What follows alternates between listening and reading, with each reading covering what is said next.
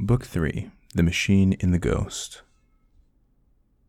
Minds An Introduction by Rob Bensinger.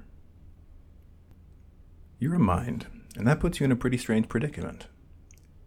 Very few things get to be minds. You're that odd bit of stuff in the universe that can form predictions and make plans, weigh and revise beliefs, suffer, dream, notice ladybugs, or feel a sudden craving for mango. You can even form, inside your mind, a picture of your whole mind. You can reason about your own reasoning process and work to bring its operations more in line with your goals. You are a mind implemented on a human brain, and it turns out that a human brain, for all its marvelous flexibility, is a lawful thing, a thing of pattern and routine. Your mind can follow a routine for a lifetime without ever once noticing that it is doing so. And these routines can have great consequences. When a mental pattern serves you well, we call that rationality. You exist as you are, hardwired to exhibit certain species of rationality and certain species of irrationality because of your ancestry.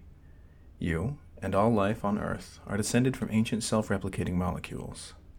This replication process was initially clumsy and haphazard, and soon yielded replicable differences between the replicators. Evolution is our name for the change in these differences over time. Now, since some of these reproducible differences impact reproducibility itself, a phenomenon we call selection, evolution has resulted in organisms suited to reproduction in environments like the ones their ancestors had. Everything about you is built on the echoes of your ancestors' struggles and victories. And so here you are, a mind carved from weaker minds, seeking to understand your own inner workings that thing to be improved upon.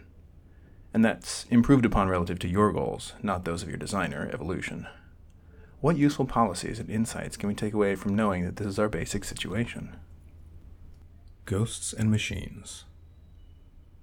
Our brains, in their small scale structure and dynamics, look like many other mechanical systems. Yet we rarely think of our minds in the same terms we think of objects in our environments or organs in our bodies. Our basic mental categories belief, decision, word, idea, feeling, and so on bear little resemblance to our physical categories. Past philosophers have taken this observation and run with it, arguing that minds and brains are fundamentally distinct and separate phenomena, this is the view the philosopher Gilbert Ryle called the dogma of the ghost in the machine. But modern scientists and philosophers who have rejected dualism haven't necessarily replaced it with a better predictive model of how the mind works. Practically speaking, our purposes and desires still function like free floating ghosts, like a magisterium cut off from the rest of our scientific knowledge. We can talk about rationality and bias and how to change our minds, but if those ideas are still imprecise and unconstrained by any overarching theory, our scientific sounding language won't protect us from making the same kinds of mistakes as those whose theoretical posits include spirits and essences. Interestingly, the mystery and mystification surrounding minds doesn't just obscure our view of humans, it also accrues to systems that seem mind like or purposeful in evolutionary biology and artificial intelligence.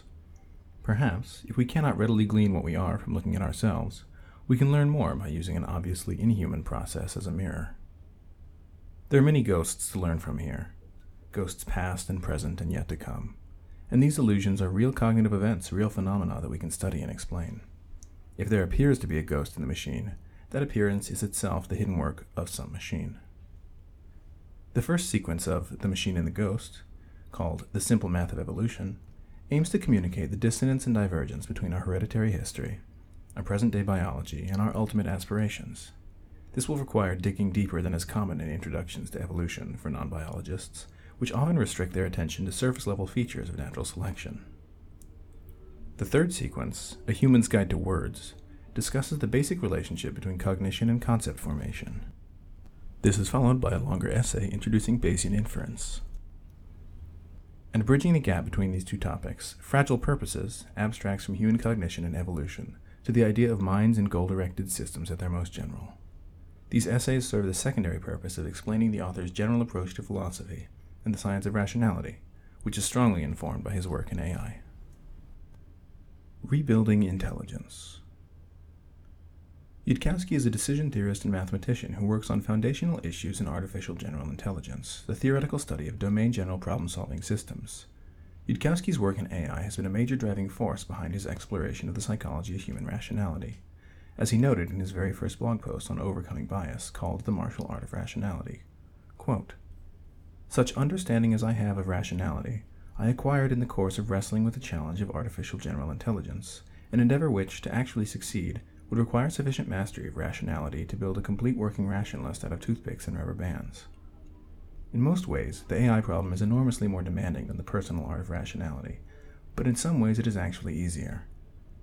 In the martial art of mind, we need to acquire the real time procedural skill of pulling the right levers at the right time on a large pre existing thinking machine whose innards are not end user modifiable. Some of the machinery is optimized for evolutionary selection pressures that run directly counter to our declared goals in using it.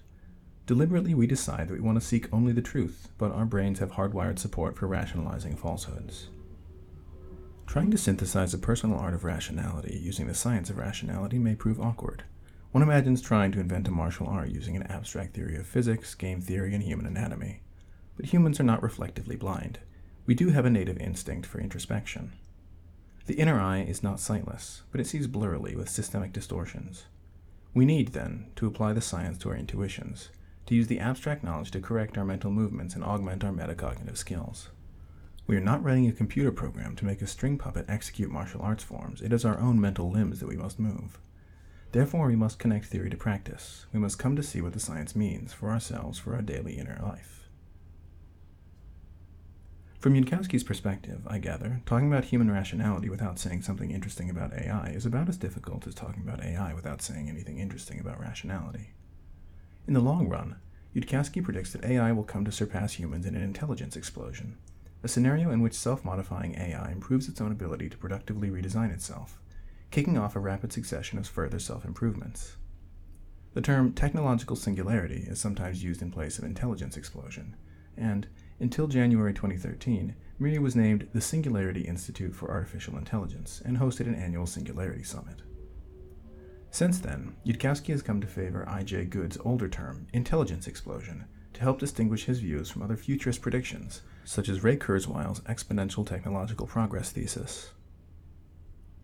Technologies like smarter than human AI seem likely to result in large societal upheavals for the better or for the worse.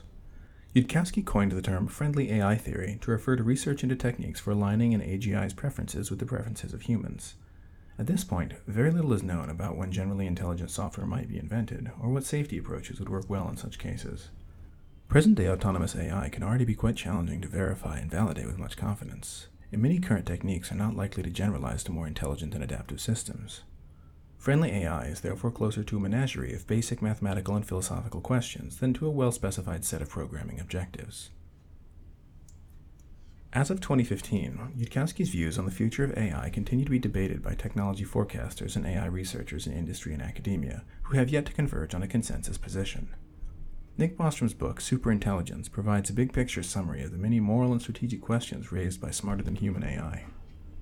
For a general introduction to the field of AI, the most widely used textbook is Russell and Norvig's Artificial Intelligence A Modern Approach. In a chapter discussing the moral and philosophical questions raised by AI, Russell and Norvig note the technical difficulty of specifying good behavior in a strongly adaptive AI.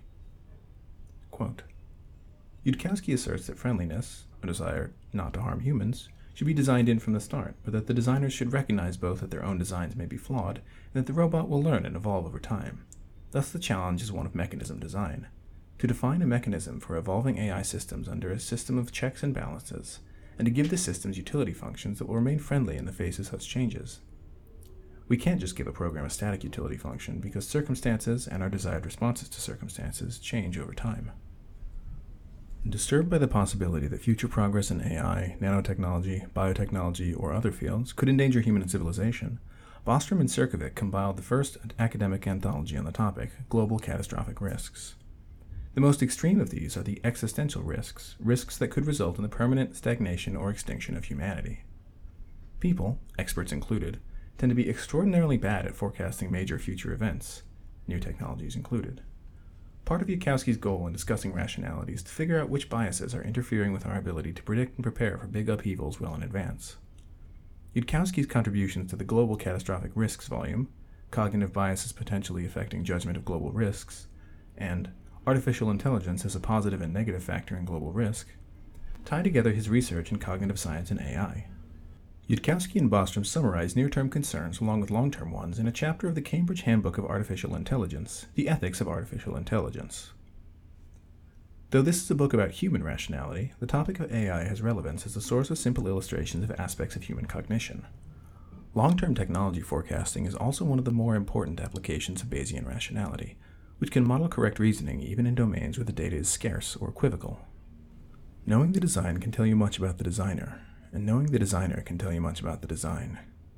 We'll begin, then, by inquiring into what our own designer can teach us about ourselves.